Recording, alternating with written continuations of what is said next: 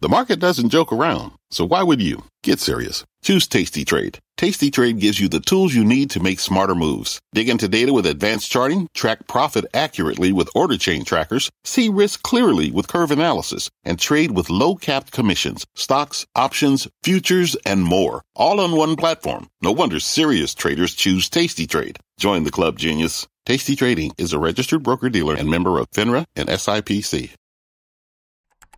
Bring in show music, please.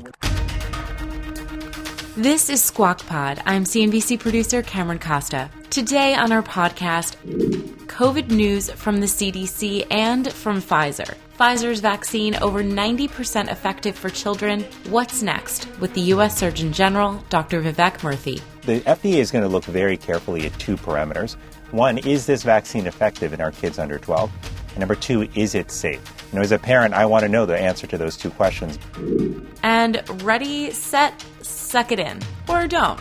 We're talking to the founder of Spanx, Sara Blakely. This brand has so much global awareness, and it'll be fun to be able to actually really start to deliver and provide products all around the world. Those stories plus Snap has snapped its stock at least, and WeWork's first day of trading. And I say we, you say what? We, we, we. It's Friday, October 22nd, 2021. Squawk Pod begins right now. Stand Becky by in three, two, one. Cue, please. Good morning, everybody. Welcome to Squawk Box here on CNBC. We are live from the NASDAQ MarketSite in Times Square. I'm Becky Quick along with Andrew Ross Sorkin. Joe is out today. A lot of things happening. Snap shares, they're plunging. Do you use Snap or use no, but our kids person? do. Our, it is okay. by far for teenagers the the most uh, their most beloved network, just because Instagram is for in, parents. I'm told. Well, Instagram they'll use once in a while for artsy pictures, but their right. way of communicating with their friends is Snap. So if they had to give up all but one of the social Snap networks, wins? Snap would be the one that won. Interesting. Interesting. Yeah. Okay. Well, the company. Um, despite all of that, that good news from Quick family uh, says that ad sales are being hurt by the privacy changes that Apple rolled out to iOS earlier this year.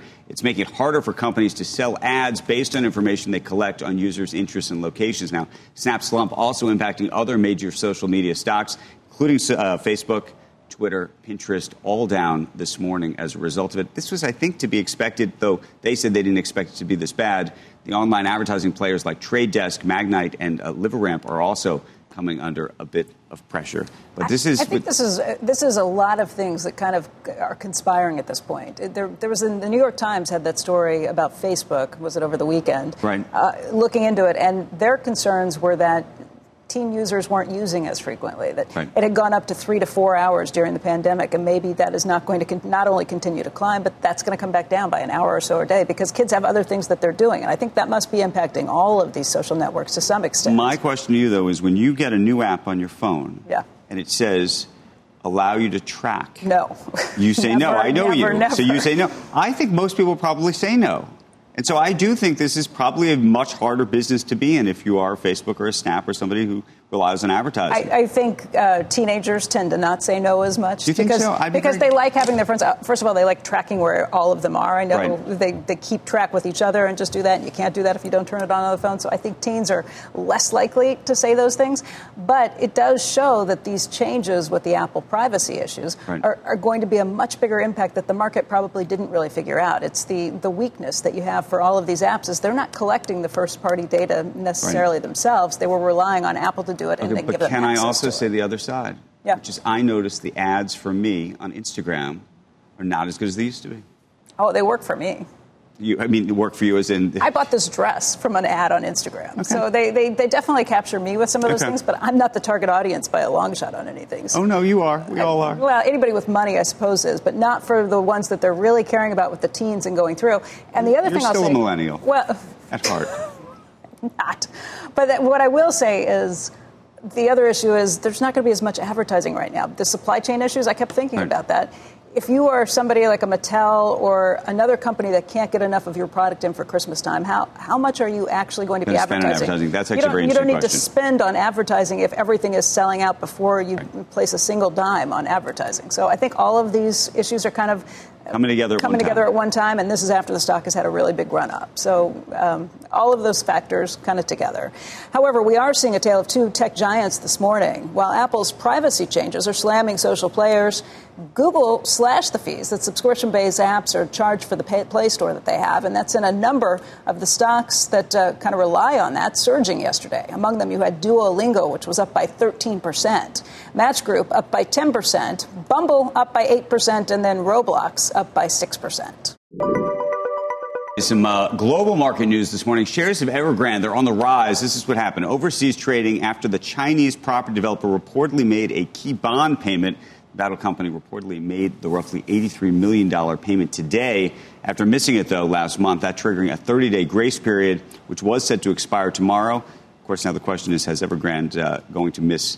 Uh, I'm sorry, it wouldn't, it would have entered a default if it hadn't, but there are additional payments that are to come. So this, this story is not over yet. And, you know, we just said tale of two cities with the tales of technology. It's the same thing here. If you are a, a, Chinese investor, you're much better off than if you are an overseas investor who's been who's been relying on these things. That it's the right. overseas investors who very likely, you know. China doesn't care about that at this point. They are much more concerned about their own economy. And by the way, you took the risk on this. So it is concerning about the rule of law, see what happens, and it's uh, investor beware at this point if you're coming from overseas.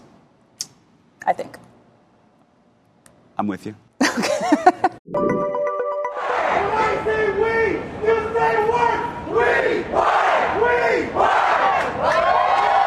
We are watching shares of WeWork this morning. The stock popping more than 13% yesterday as the office sharing firm finally went public through a SPAC deal caps a long journey for a company that was once valued as high as about $47 billion, but its initial IPO plans imploded, as you might remember, back in 2019.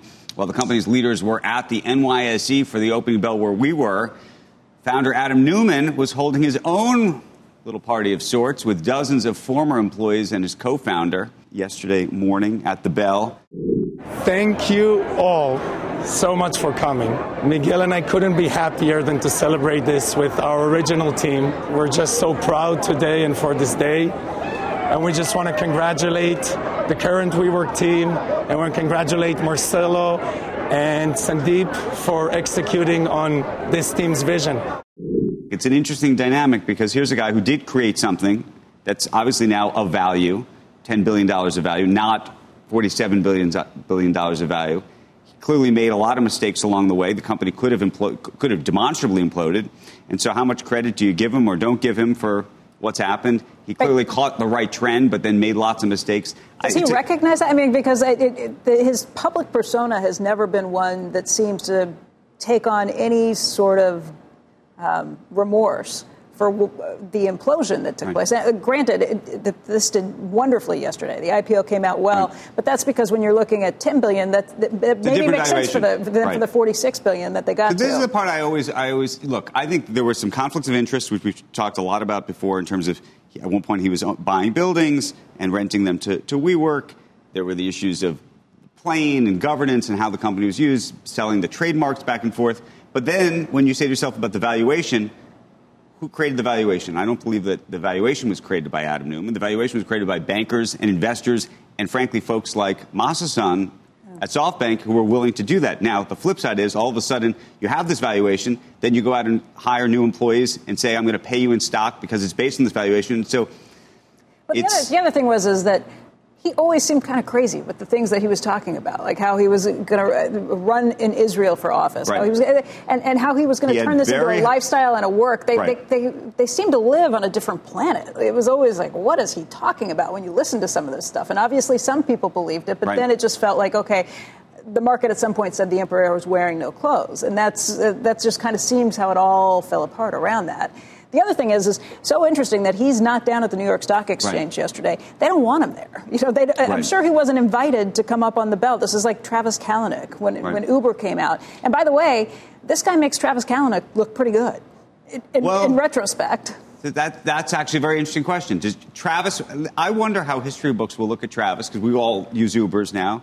And depending on what happens to WeWork, right? right? You'll look back and maybe, I don't know it's know. just uh, it, it, there's so much there. It's so yeah. interesting. It's uh, you know drama. It is drama. It is.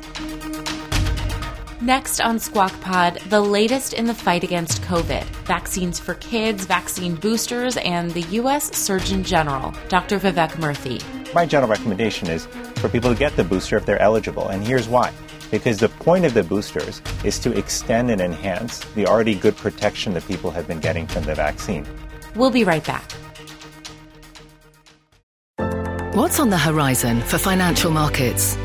At PGIM, it's a question that over 1,400 investment professionals relentlessly research in pursuit of your long term goals. Specialised across asset classes, but united in collaboration, our teams provide global and local expertise. Our investments shape tomorrow, today. Pursue your tomorrow with PGIM, a leading global asset manager.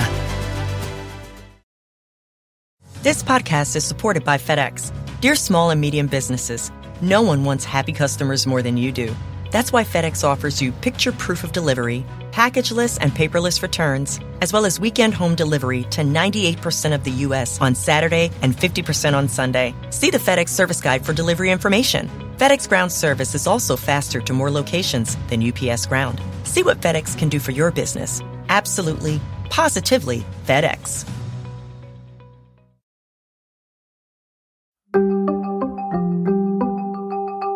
Welcome back to Squawk Pod, today with Becky Quick and Andrew Ross Sorkin. This morning, the CDC approved booster shots for Moderna and Johnson & Johnson's COVID vaccines.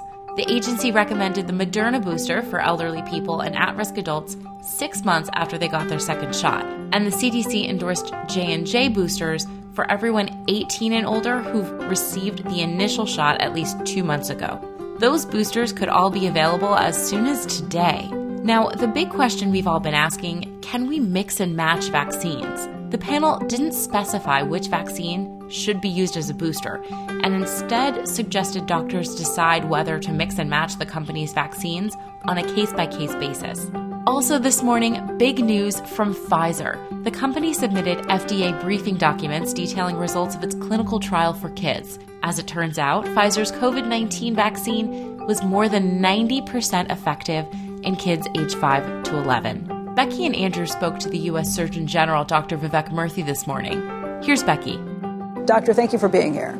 Of course, it's good to be with you today. So there's been a lot of confusion around the booster shots. At this point, anybody or anybody who's had a J and J vaccine is eligible for a booster shot. Uh, people over the age of 65 are eligible for it, um, and then there are a lot of other qualifications of people who are at heightened risk for that as well. I think the question is: Is this they are eligible for this and can get it, or are you saying they should? Well, it's a great question. So let's just review what the FDA and CDC are recommending. They're saying number one, if you are a Johnson and Johnson vaccine recipient, and if you're someone who got the vaccine two months ago or more, that you are now eligible for a booster shot. Second, they're saying if you got the Moderna or Pfizer vaccine and you're more than six months out, you are eligible as well if you fall into one of three high risk categories. You're over 65, you've got other medical conditions like diabetes or high blood pressure that put you at higher risk, or you live and work in a place where your risk of exposure to COVID is greater you know, in terms of whether you should get that or whether it's just a possibility, uh, my general recommendation is for people to get the booster if they're eligible. And here's why. Because the point of the boosters is to extend and enhance the already good protection that people have been getting from the vaccine. We know that some vaccines, you know, many vaccines that we've looked at over time, some of them do decrease in their efficacy over over time. It doesn't mean the vaccines don't work well. It just means sometimes they need a boost to keep the protection going. We have heard this week that in the UK, um, the numbers have increased pretty drastically to the point where it has concerned doctors and hospitals in that country. Uh, and they are now asking for some restrictions to be put back in, whether that be wearing face masks or other issues. Uh, do you know why the case count is up there? Is it because the vaccine's efficacy is worn off? Is it because there haven't been enough vaccinated people or something else? Well, there could be several factors accounting for the UK's rise in cases, but one of them that I'll point to is the fact that it's getting colder. And when the weather gets colder, we know that people go indoors, and indoor settings are, are better setups for the spread of COVID 19 than outdoor settings. We also know that the virus in general is better transmitted in cold weather, which is why you see so many respiratory viruses spread during the winter months. Look, we had a, a, big surge last winter here in the United States. What's different now for us in the U.S. is we have 190 million people who are fully vaccinated. It still means there are about 65 million people who are eligible who are not fully vaccinated. And that's where we've got a lot of work to do because we want as many people as possible to have protection that will help keep our numbers down as winter approaches. One group that has not been allowed to be vaccinated at this point are children, anybody under the age of 12. Um, we're anticipating that that approval will come in the next couple of weeks. How confident are you in that approval? And then what concerns do you have on the news? We just heard from Pfizer saying that uh, 90.7% uh, efficacy is there in these clinical trials for kids age 5 to 11, but they also admit that the trial is not big enough to really determine if there's or detect if there's any potential risks of myocarditis. Well, look, this is a very important landmark that we are approaching, which is a possibility of having a vaccine for kids under 12. I say that not just as Surgeon General and as a doctor, uh, but as a dad of two kids who are under 12 who's been eagerly waiting this moment. The FDA is, is reviewing the data right now, and within the next few weeks, I anticipate we will hear a decision from them. Their advisory committee is meeting later this month. The CDC advisory committee is meeting in the first week of November. And soon after that, we should have recommendations from them on what to do. Here's also what's important to know uh, about kids, though. You know, the, the FDA is going to look very carefully at two parameters. One, is this vaccine effective in our kids under 12? And number two, is it safe? You know, as a parent, I want to know the answer to those two questions before, you know, I make a decision on getting my child vaccinated. And I think millions of parents do as well. So they will not put forward a recommendation to get vaccinated if they don't feel confident about the safety. Now, finally, to your point about rare side effects, there are there's a reason that we continue to follow uh, people after they start getting a vaccine, uh, even after the trials and the authorization is given, because if there are rare side effects, really rare side effects, you may not see them, you know, until millions and millions of people have been vaccinated. But again, the point here is that there's going to be likely strong benefit to the, the getting vaccinated if the FDA chooses to authorize it, because we know there's a lot of COVID around. We know COVID is not benign in children. Hundreds of children have died from it. Thousands have been hospitalized, and many have struggled now with long COVID, which are the prolonged symptoms of COVID that can last for months after infection. Hey, doctor, a lot of business leaders are watching this broadcast this morning, and uh, many of them have already put in um, mandates for vaccines. How do you think about mandates for boosters, which is to say that uh, for those over certain ages, over time, as you said, uh, the efficacy is going to wane, and uh, there's going to be questions about whether people can infect others. That's been the whole purpose of uh, this. There, I know there's a debate about vaccines, whether the vaccine is to prevent inf- infection completely or hospitalization on the other end. But um, what, what's your advice to those watching you this morning? Well, first, I would say to the businesses that have put in requirements already, uh, I, I, just want to say that that, that is a move uh, in, in, the direction of public health and creating safer workplaces, safer places for people to, to buy products, to get groceries, uh, safer places more broadly we're seeing for kids to learn in universities and other settings which now have requirements. So it's a step in the right direction in terms of creating a safer environment for us. What I'd also say in terms of boosters is that whether or not boosters end up being part of the requirement will really depend on the CDC's definition of who is fully vaccinated. Right now, they are saying the definition remains uh, someone who's gotten two shots of the Pfizer or Moderna vaccine or someone who's gotten one shot of J and J. But they will continue to evaluate that, and they may change that over time. If that does change, uh, then you know a booster may be part of the requirement. But for now, a booster is not part of what's required to be fully vaccinated, not part of the requirements. And as a doctor, and I know you're not going to want to weigh in, but since since it's being left up to doctors, I'll ask you. You can be our doctor. Uh, if you have taken Pfizer or Moderna and you're looking to get a booster, which one do you take? A great question. And, uh, you know, if you've gotten Pfizer and Moderna and if you did well with your primary series, I think it's quite reasonable to stick with what you got originally. And the good news is that for Johnson & Johnson, you know, you've got good options now available. The, the data showed that folks who got J&J and who got boosted with Moderna or with Pfizer, they had a really strong antibody response. And the antibodies, again, are those uh, soldiers in your immune system's army that help battle infection and viruses. Uh, it also showed, though, that if you got J&J as a booster, uh, in the clinical studies looking at outcomes, that you had a pretty high degree of protection against severe disease. So the bottom line is we have good options now. We have flexibility in terms of which vaccine you get, and the boosters will extend and enhance people's protection. So if you're eligible, I would urge people to go out there and get that booster shot. Dr. Murphy, thanks for your time today.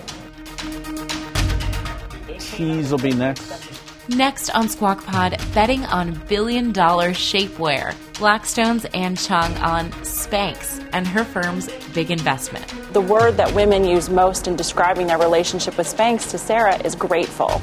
That kind of genuine emotional connection between the brand and the product and the consumer, it's very rare these days. And Spanx founder Sara Blakely right after this break. This podcast is supported by FedEx. Dear small and medium businesses, no one wants happy customers more than you do. That's why FedEx offers you picture proof of delivery, packageless and paperless returns, as well as weekend home delivery to 98% of the U.S. on Saturday and 50% on Sunday. See the FedEx service guide for delivery information. FedEx Ground service is also faster to more locations than UPS Ground. See what FedEx can do for your business. Absolutely, positively FedEx.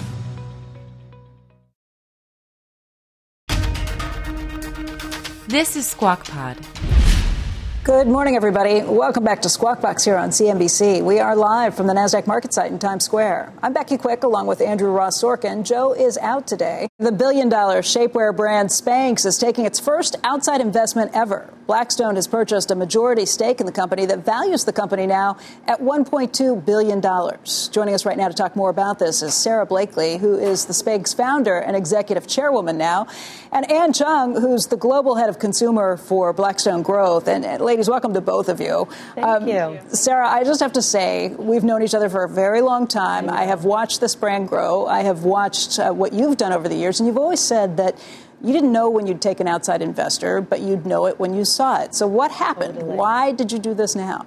You know, I mean, for 20 years, people have been asking to buy Spanx or invest in it, and I've always operated off of my gut. And I was like, I'll know. I'll know when it's the right time for the business. I'll know when it's the right time for me. And so, you know, and I was always very quite nervous about who who would this be. And once I met the Blackstone, you know, the team at Blackstone and Ann in particular, I felt so at ease. It was like we were aligned on what we saw for the brand, the mission for elevating women. It was an all-female deal team. There was just it was very natural from the very beginning, and it gave me just a lot of comfort that this is the right next step and chapter for the brand. And how did you run into to Sara? Was this like a, a chance that you guys ran into each other, or you were kind of looking at Spanx, you were watching what was happening there, and you were interested? Yeah, we've been following Sara and her story, her incredible story, for a long time now, and it's a brand that we've been loving to loving from afar, and it's something that we really wanted to be associated with. And so we've been spending a bunch of time uh, talking with Sara and, and, just trying to figure out what a partnership might look like. And it just sort of was fortuitous and all came together. Let, us back up for the viewers who don't know the story as well yeah. as I do, because I, I, love this story. You started 21 years ago. Yep. You had $5,000 that you'd kind of cobbled together because you'd been selling fax machines, yeah. which if that doesn't tell you how long you've been working at this, you cobbled it together and, and you did this because you just wanted your rear to look better in a pair of white pants. That's a great summary. I couldn't figure out what to wear under a lot of the clothes. And so, you know, undergarments were flawed. You could see them under what we wore. And I was looking for, so I was a frustrated consumer. I mean, I had no, never taken a business class and I wanted to invent this one first undergarment that I knew would change the way I could wear clothes. And then when I stood on the manufacturing floor 21 years ago to make this product, I looked around and I was the only woman in the room. And that dawned on me like, I want to speak up for women and advocate for women through product because the people who were wearing the products all day, I mean, making the products weren't wearing them all day. And I thought, guys, we could make these so much more comfortable and so much more functional. And, you know, there's a lot of things about clothing that that hang in our closet because we don't know what we're supposed to wear under it. So Spanx became, kind of became the canvas for our wardrobe. You know, it's like a painting. Like if you don't have the right canvas, it affects the art and the painting. And so um, that became a, just a passion to continue to make things better for women for the last 21 years. Spanx is so much more than that now. I mean, you're wearing jeans that are Spanx right now. Yep. there are skirts, I'm wearing a bra that I won't show you that's Spanx right now. I'm not sure that this show allows that, but yeah, I'm wearing Bra-llelujah. Bra-llelujah, yes. are you wearing Bra-llelujah? Uh, no, not this morning, but I have some. Um, but, but you're also facing a much more competitive landscape. I, I mean, you look at just everybody who has copied, who has piled on, and the idea that some consumers don't want shapewear at this point, too, especially after we just spent uh, I don't know, two years sitting around at home in sweatpants. So, how do you kind of get into that? Where does the industry stand today? Well, we've had competition the whole time. I mean, to me, what's happening right now doesn't feel any different than the last 21 years. A lot of people go into this category and quickly exit it after about two years because shapewear is really easy to, to make and really hard to get right. But what I'm excited about the brand is the magic that we created in Spanx and how we kind of defined a category and revolutionized it. We're now doing in apparel and active. And our consumers have been saying, hey, put the magic of Spanx in, in the clothing that I'm wearing. And so now Spanx is, you know, as you know, we've expanded into so many other areas that are just taking off and the consumer's thrilled. And I get excited about how it can make things better, and there's still a lot left to make better for women. And what's the opportunity you, you see at Blackstone here? What, what, why Spanx? Why this arena? Well, what we saw in Spanx is just an incredible brand. As, as you know, it's a staple in, in many women's closets. It's a brand that resonates emotionally with consumer. You know, uh, Sara and I, one of our first meetings to sit down and talk about this partnership, she told us that the, the word that women use most in describing their relationship with Spanx to Sara is grateful. That kind of genuine emotional connection between the brand and the product and the consumer, it's very rare these days. And so taking that coupled with this incredible expansion that Sara's brand has seen and the team that they've built over the last few years, both in terms of expanding into this broader apparel category, but also in the digital transformation of the business. The business has really emphasized the direct to consumer channel, and Spanx.com has seen tremendous growth even prior to the pandemic. So that's really been the foundation to build off of. I mean, that's a big deal because, Sara, when you started out, you were going to Nordstrom's and standing in the stores and yeah. trying to convince people to wear these things. What's it like right. to not have that as much. Uh, uh, you're not not that you're not in those stores, but to be able to go directly to the consumer. I'm going to tell you what it feels like. My feet hurt way less. I mean, I stood for eight hours a day in Neiman Saks, Nordstrom when I first started promoting Spanx and trying to tell women what the product was and showing Neiman's, the before and after picture. And um, now to be able to have such a strong digital presence and have women, you know, discover the brand and see the magic of the brand through this. What are your sales direct to consumer versus through uh, traditional stores? O- over 70% direct to consumer at this mm-hmm. point. Yeah, that's huge. Yeah, it's huge, especially because we, you know, we started as a very wholesale. Um, based business, and we still have fantastic wholesale partners, but the digital uh, presence for Spanx has really grown. Is that a big part of it, Ann? It's just the being able to go to direct to consumer. You watch a brand like Nike that has really made that transformation there aren't others. very many brands that have been able to successfully make that transition. And I think what we really saw was that the consumer was following the, the company and the brand, whether they were putting shapewear out or leggings out or jeans out, and they were following all of the products and being very loyal to the brand, but also following the brand from the wholesale channel into the direct to consumer channel. And that's what we really saw. What are your margins, can you say, for direct to consumer versus through we don't. retailer? We yeah. don't figured I'd try. I know. it's, okay, it's okay. You know. Well, let's talk about what's happening in the industry right now because, again, you did this yourself, found sourcing in America. Where was it? Down in North Carolina? Yeah. Is it? So you found sourcing yourself when you first started making these things. It, it, the supply chain issues right now have gotten so complicated. Yep. Uh, inflation has gotten to be a big deal. Commodity prices have gone up. How do you handle all of those things? I mean, we're navigating the waters like so many other companies, but the supply chain hasn't impacted us too much. So, you know, we've, we've been able to really plan ahead with the inventory, and we're about to go into our most robust quarter. And so we feel very prepared for that and just grateful that, you know, women are still loving all the products and able to get it through dot .com. And there's been um, a lot of focus on women led companies, and, and you think of somebody like uh, a Reese Witherspoon and the interest around her company at this point. Why is that happening right now, and how do you kind of capitalize on that? Yeah, I think that the impetus for the excitement around those businesses are strong entrepreneurs that have recognized the opportunity for many years, right? Like Sara and, and Whitney at Bumble and, and Reese at Hello Sunshine. I think Blackstone's realizing the power and the potential that those entrepreneurs have really put forth. Um, and it's been an exciting time in that space. And so we're really excited to be partners with all of those women. Sara, I, guess that mattered to you that you were dealing with an all-female bankers team, an all-female board of directors is on the on the on the list for yeah. this. It was hugely important to me, and I loved that a partner was talking to me about it, and they already recognized that and felt that way themselves.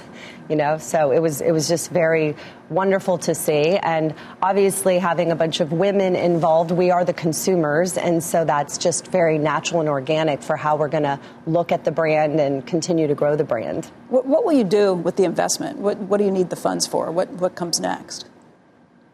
Well, expansion internationally for sure. I mean, this this brand has so much global awareness, and it'll be fun to be able to actually really start to deliver and provide products all around the world for women in Spanx, and then expansion in other categories, continuing to build out what we're doing. You're still involved. You're not going anywhere, right? Right. I'm still involved. I still own, you know, a significant uh, portion of the business. And my passion is product, so I continue to want to play a real big role in product and overseeing that. So, so Sara, it's been 21 years. Yes, um, my baby's like out of college. It can now legally drink. It's 21 years. Did you? When did you first start thinking that this was going to happen? That this deal would be the one? How long was this in the making? Um, I would say what, like months, five months, maybe. You know, talking and really thinking about it.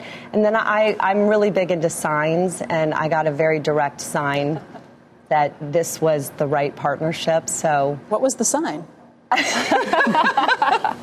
oh, it was really. I, will talk about it maybe in my book one day or something. But it was. I got a very direct sign. That's all. I just want to say I got a sign to start the business, and then I got a sign that this was the right thing to do, and that made me feel really good. But there were a lot of things, you know, happening that made it very clear to me that this was the right partnership. And having come through the pandemic, what, what happened to the consumer during the pandemic? What did you notice in terms of changes, and, and where are we right now? You know, where is she right now, the consumer? Well, I've seen this trend for a long time, and in fact, like my, my North Star was comfort. 21 years ago. I was like, I got to make things more comfortable. Like, we're really uncomfortable in the undergarments that are being made.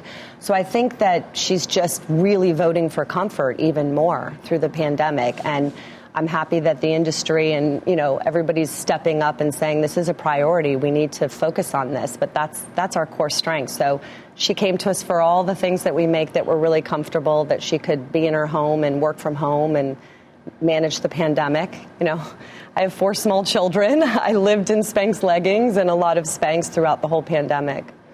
Well, Sara, I want to thank you very much for joining us and coming here with us. And Ann, it's really a pleasure to meet thank you. you. Thank you for coming here, too. And uh, we hope to check in with you as this continues and you get your next plans underway, too. Thanks, Becky. Thanks, guys. Great to see you. That does it for Squawk Pod for today and for the week. Thank you for listening, as always. Squawk Box is hosted by Joe Kernan, Becky Quick, and Andrew Ross Sorkin weekday mornings on CNBC at 6 a.m. Eastern. To get the smartest takes and analysis from our TV show right into your ears, you know what to do.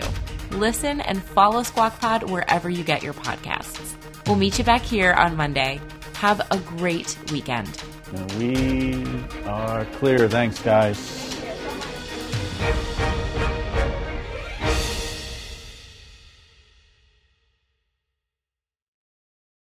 Podcast is supported by FedEx. Dear small and medium businesses, no one wants happy customers more than you do. So you need a business partner just like you. Like FedEx, who understands your passion for serving your customers because they have the same commitment towards you. That's why FedEx offers you picture proof of delivery, packageless and paperless returns, as well as weekend home delivery to 98% of the U.S. on Saturday and 50% on Sunday. See the FedEx service guide for delivery information. What's more, FedEx Ground is faster to more locations than UPS Ground. Trust FedEx for timely deliveries. See what FedEx can do for your business. Absolutely, positively FedEx.